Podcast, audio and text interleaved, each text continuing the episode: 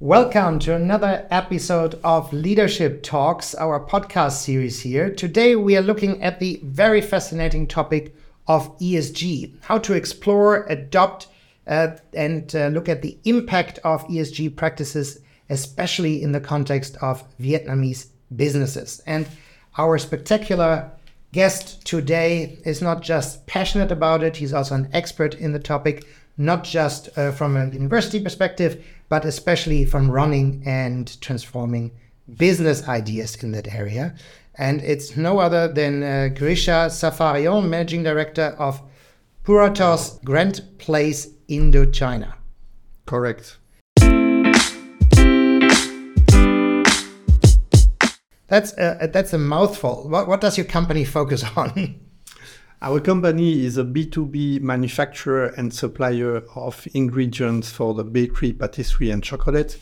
And my background among those three uh, SBU is mostly on chocolate. I'm a chocolate, I'm a cocoa supply chain and chocolate expert for at least 35 years, which makes me uh, older than I want to be. But that's that's the situation. Let's so, face it.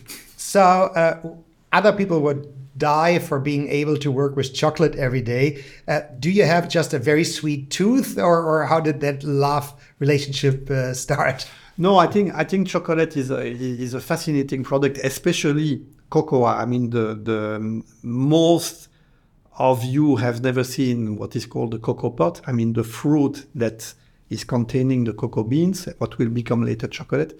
But this is first of all one of the most beautiful fruit in the world because it, it comes in all kind of colors, and the process from the tree all the way down to chocolate. That actually in Vietnam we do 100% in full vertical integration. This process is full of mysteries, uh, innovation, new technology, and so this is a field in which I found ways to develop my creativity more than I could dream of. Because I wanted to be a musician when I was 20 years old. I had a band and I ended up in chocolate, but actually the creativity level for me is same same same level. So creativity is the passion, the fun achievement part. Today we want to talk about uh, the must do's to keep it sustainable and that ESG. Exactly. Uh, what's ESG for you and uh, in the Vietnamese context? Okay, so I'll try. I, I, try to to to make the definitions of ESG and sustainability simple because if you if you talk with 100 people, you will get 100 definitions. So ESG stands for environmental, social, and governance. Okay, and it is the principle is actually that for the last 200 years, making business under capitalism rules has been about making one stakeholder, the shareholder, making him wealthy to the detriment of the environment and many other stakeholders. And so ESG sustainability is trying to move shareholder capitalism to stakeholder capitalism.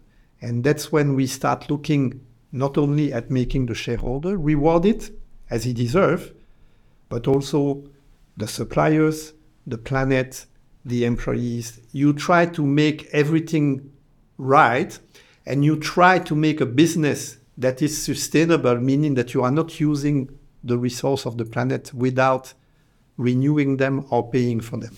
So now one could argue, but that's how it's always been done. And if I'm the only one who change, am I not just the one losing out because suddenly maybe my costs go up, my process is slower, and I might not be able to do what I've been doing? Thank you for that question. uh, the same could be said could be could be said about uh, slavery. In USA, mm. a few hundred years ago, you had slaves working for free. You know, you just had to give them food, and and and and so the cost of production of cotton in the cotton field was artificially low because you would not pay the, the, the labor the real price. So this was not accepted for long. I mean, it's no longer accepted. Mm-hmm. Today, you would never accept that I mm-hmm. decrease the price of my chocolate by telling you, oh, you know, this month I'm not going to pay my workers. or I'm, you know, I'm not going to do to, to, to pay for, for, for my electricity. You have to pay for everything. And so sustainability and ESG is just saying that there is one category of cost that we don't pay for, and this is everything we take from the environment. And the new rules of stakeholder capitalism is about accounting for the cost of the environmental resource you are using and putting it in your balance sheet and P&L. This is really this is really okay if you if you if you create a lot of CO2, if you pollute a lot of water, if you put plastic in the sea, okay, that's part of your process. Please keep doing it. Just pay for it. Because if you have to pay for it, you will not do it anymore. Yeah. That's the principle. The principle is clear and easy to understand now that we are in a transition period where mm-hmm. some companies are moving ahead and start factoring the costs in and others are not doing it. Doesn't that create that unfair disadvantage for those doing the right thing right now? Exactly. And this is this is of course a, a, a major issue. So if you are the shareholder or the executive board of a big company, you you have to choose. You can see short term or medium term, then you should not engage into uh, ESG or sustainable sustainable strategy. But if you think about the fact that increasingly the young generations are no longer accepting that we keep destroying the planet like this, that increasingly we see that the resource of the planet are not unlimited. We, we, that's what we thought when there were one or two billion people on the planet, but we are reaching 10 billion soon. So the resources are getting smaller and smaller with the growth of population.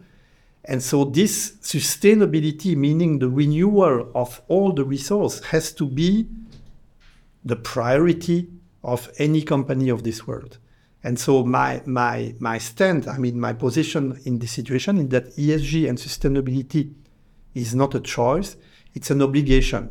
And of course, a lot of companies are not go- are going to try to delay the obligation for as long as they can, just to save cost. And these companies, I believe, will disappear on the long term. Because the same way a company who decide not to invest in new machines, invest in, in talented people, invest in, in you know whatever new technology can help them to improve their production, if you stop investing, you are you, you are you are killing yourself. So ESG sustainability is an investment, not a cost. And those companies who refuse to do this investment, they will end up like, you know, Kodak, for example, who missed the digital revolution. They had everything on their table, they did not see it, and so now they nobody know them anymore those companies who are going to miss the ESG sustainability revolution, they will disappear. And of course, those who are taking this train at an early stage, as we try to do with my company, they will benefit. That's my optimistic view, okay? Okay, then let, let's use your company as an example, right? So, how do you pace it out? Because the flip side is often what I've heard is enough is never enough fast is not fast enough how mm. we could or should change. Same time, we shouldn't wait 50, 50 years to get it done. So, how do you decide what's the right pace and strategy on that journey? Because it's not just a switch you flip. Exactly. And it's funny you say that because this afternoon we, we received an, uh, an ESG award uh, among 20, uh, we were one of the 20 uh, foreign direct investment companies to receive that award. And there was a panel discussing exactly this. You, you, you don't decide overnight, okay, today I'm not sustainable, tomorrow I will be. It's a journey, it's a never ending journey. And you are right, it's never fast enough, deep enough, and so on. But the important thing is that today has to be better than yesterday and less good than tomorrow. That's the very first point. So in our case, what do we do?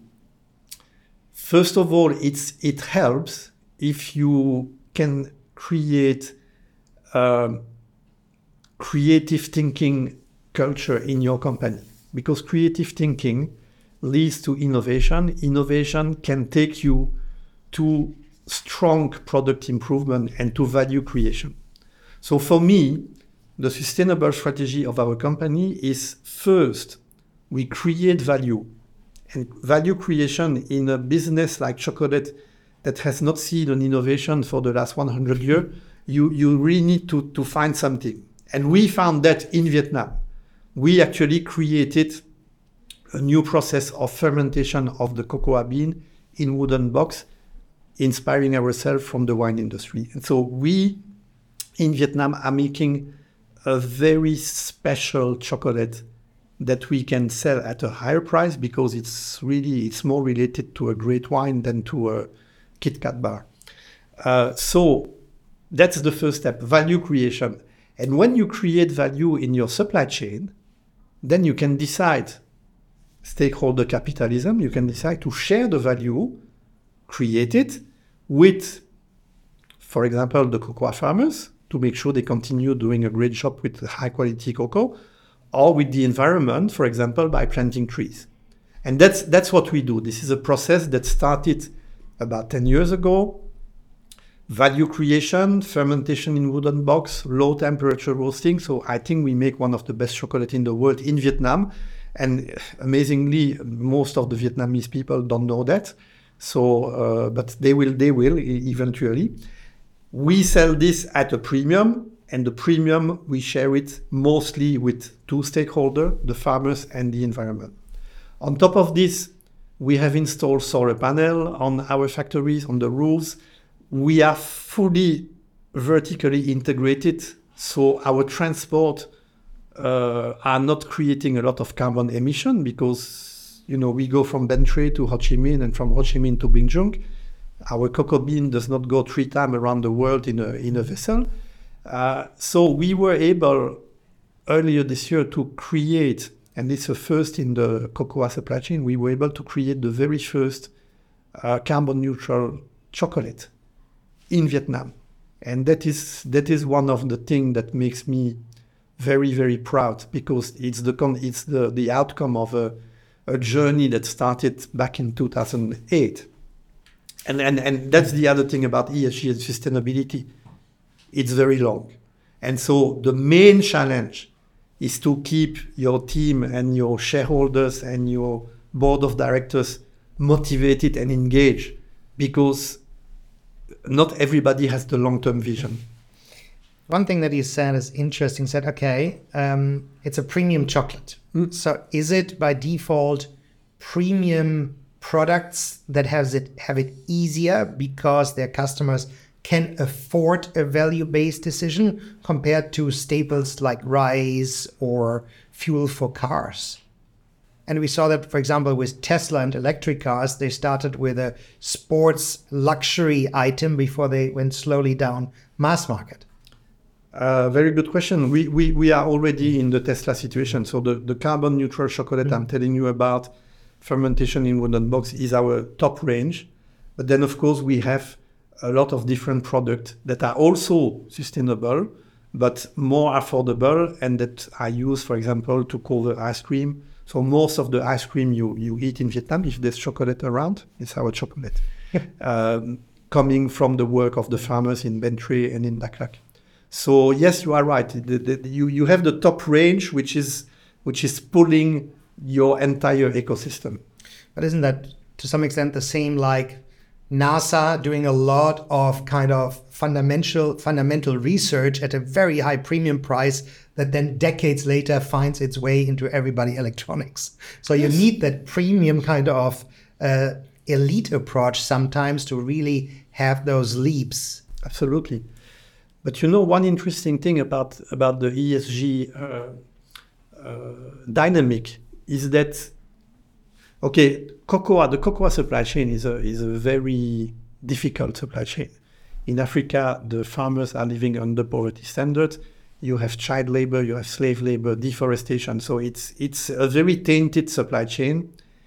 And in Vietnam, we have developed a model where we we cover all the angles and we do things right. Okay? So there's no child labor in cocoa in Vietnam, no slave labor, no deforestation. So we, and actually, you could say, okay, we get a competitive edge, we have an advantage, so we're going to, you know, kill all the competitors. But we are too small.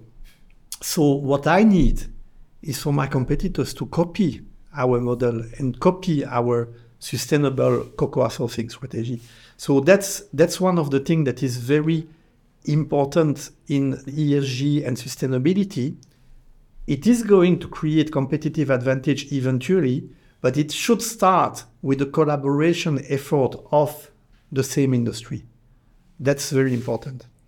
And that is one industry, one country. But what I hear a lot is we can do it here, but then country ABC, who are not doing that, will take market share from us. So we have to wait until the big brother moves before uh, we don't price ourselves out of the market.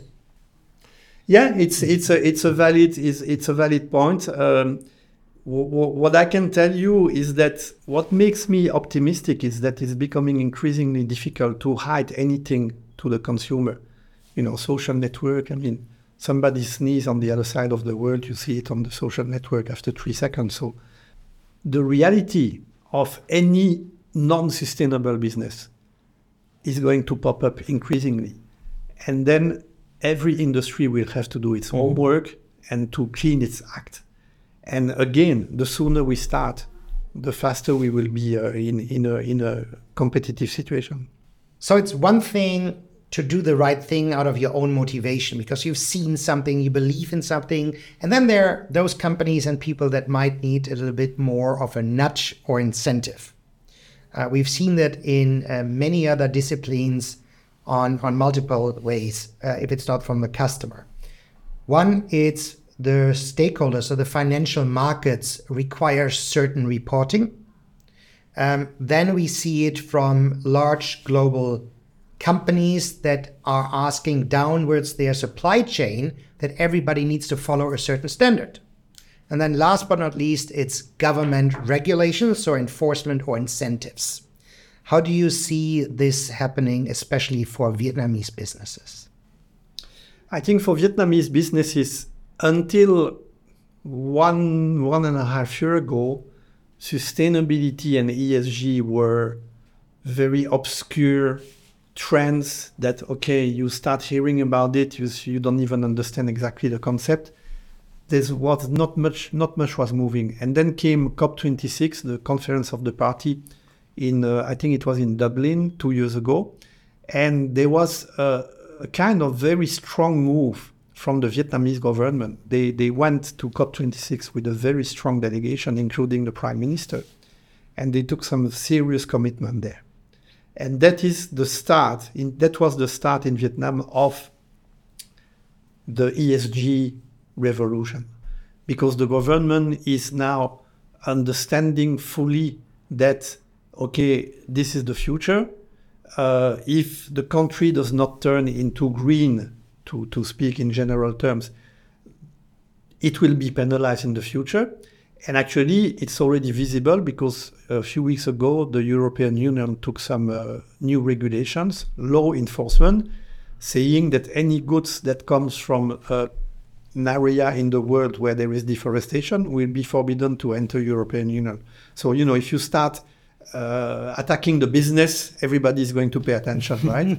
So the Vietnamese government, I would say, is uh, impressive in this dynamic of pushing the country to become green because five or 10 years ago it was far from being green. If you look at the plastic pollution and things like this. Then, to come back to your question, you have those stakeholders, those companies who are doing a voluntary move. Right now, it's a minority. And then you have those companies who are going to make a, an, incent, in incentive move, I would say. And the incentive for those companies is going to be, okay, regulation like the one taken by the European Union, but also, uh, for example, tax incentive. The Vietnamese government is working on a law that will give tax incentive to those companies who can demonstrate ESG KPIs. Um, there are also very strong and very important initiatives from Harvard University, uh, also coming from France, from Stanford, that are aiming at changing the international accounting rule. It's called impact weighted accounting. It means that if you destroy the environment for $2 billion and you show in your balance sheet $1 billion profit, you will have to take into account the 2 billion of destruction and then your profit will become a loss of 1 billion, right? Then, of course, what's going to happen when you have to abide to this new accounting regulation? You will have to go to your shareholders. You are the CEO. You go to your shareholders say, sorry, guys, last year it was 1 billion profit. This year, change of rules, it's 1 billion loss. You're going to be fired as a CEO, or you're going to be instructed to change the rules and to stop destroying the environment or to do something. And that's the way that companies are going to, to the companies who are not doing the voluntary move, they are going to make the move anyway, because there will be incentive and there will be regulation to push them. And that's, you know, right now it's still a bit messy, it's a bit a jungle, too many definitions. But a lot of people are working on scientific metrics to define sustainability KPIs that I believe 10, 15 years later, the world is going to be a very different place thanks to those change of rules. Another challenge uh, quoted often is technology is not ready. We can't do it even if we wanted it. Uh, our people don't know. The workforce is not ready. I, I hear so many obstacles there. Uh, from your point of view, and I'm sure every industry is different, how much truth is to that and how much is just excuse?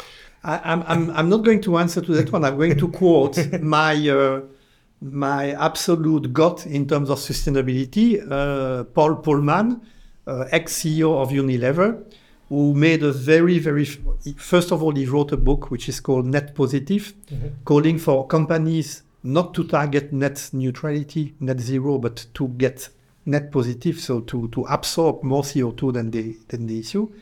And what he says, and I totally agree with that, the money is there. There's money everywhere. So financing sustainability is not an issue at all. The technology is there. What is missing is the spirit, the mindset. And he said that he's talking, he's referring to greed.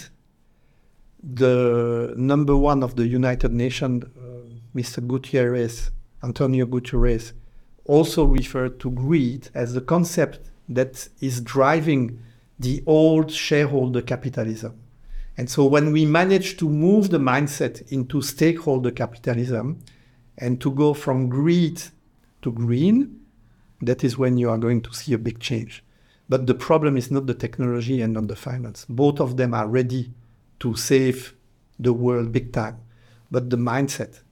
I mean, we in this room, we are still admiring what is big, what is rich, what is powerful, so, do you want to admire a guy who is a billionaire, or do you want to admire in the future a guy who planted a, a, a billion tree?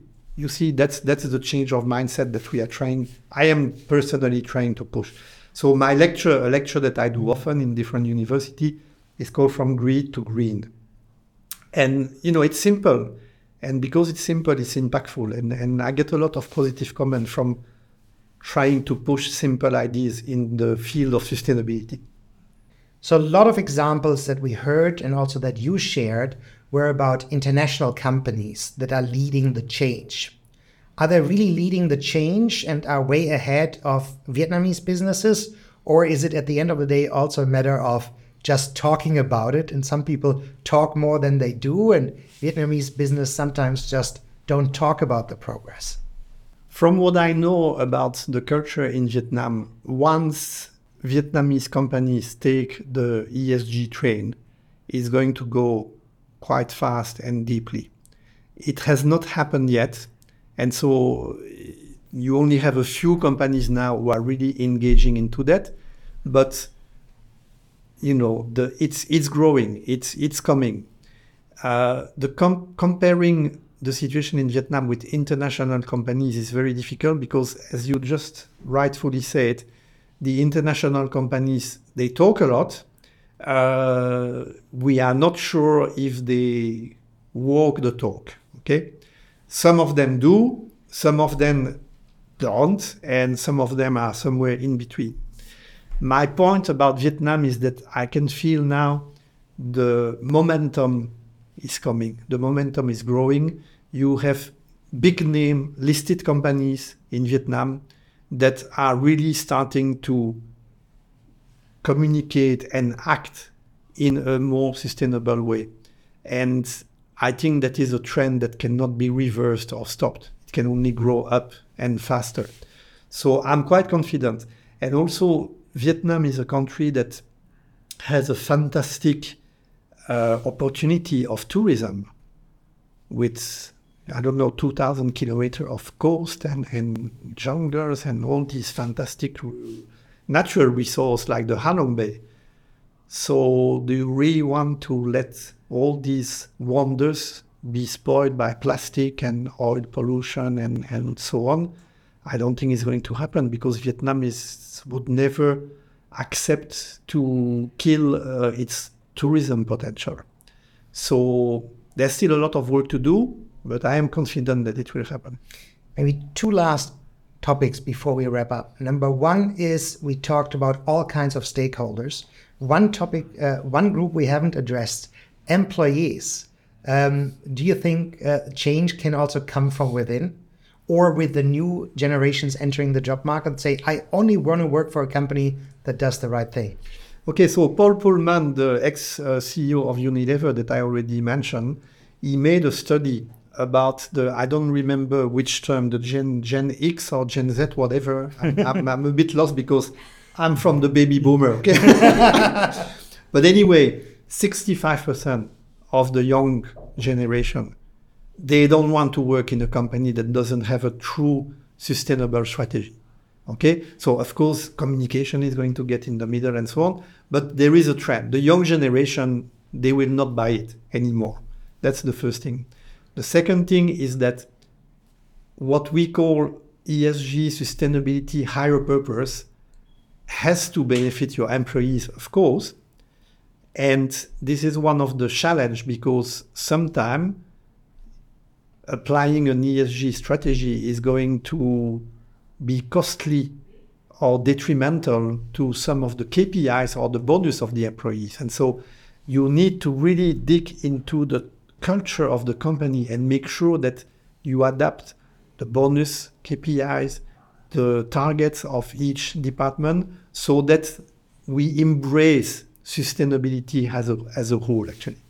Thank you very much. Um, maybe as the very last insight I would ask you to share is uh, we talked about a very, uh, very big topics, mm-hmm. a long journey, and that adds complexity. Yes. So I assume a lot of business leaders are stunned by by that and asking themselves, where should I start? So maybe from your experience, for you from your point of view, uh, from uh, being an award winner, what are some of the easiest steps to get started? There's no easy step to, to, to, to get started. There is a necessary, a mandatory step to, to get started, which is to, to engage with the culture of the company. You, you really need to get into the DNA of the company. You need to adapt your strategy and you need to communicate internally because sustainability cannot be implemented by one person in an organization. It has to be a joint effort of the entire team. And this requires a culture change. You, you, you know, really this concept, green to green, uh, stakeholder capitalism, these are concepts that are not difficult to, to understand, but you need to be convincing. And once you have started the, you know, the seedling of this change, then you're going to see that sustainability initiatives are going to come from different members of the organization. And that's where the creativity becomes important. So I would always recommend to start by a addressing the culture of the company and the strategy. Excellent. Thank you so much. So that was Grisha Safarian, Managing Director of Puratos Grand Place Indochina. And we learned so much about ESG, going green, um, moving from shareholders to stakeholder engagement, going from greed to green, what to look out for, where to start, and what's already done. Thank you so much for being here today. Thank you for welcoming me and giving me the opportunity to uh, explain how I feel about ESG.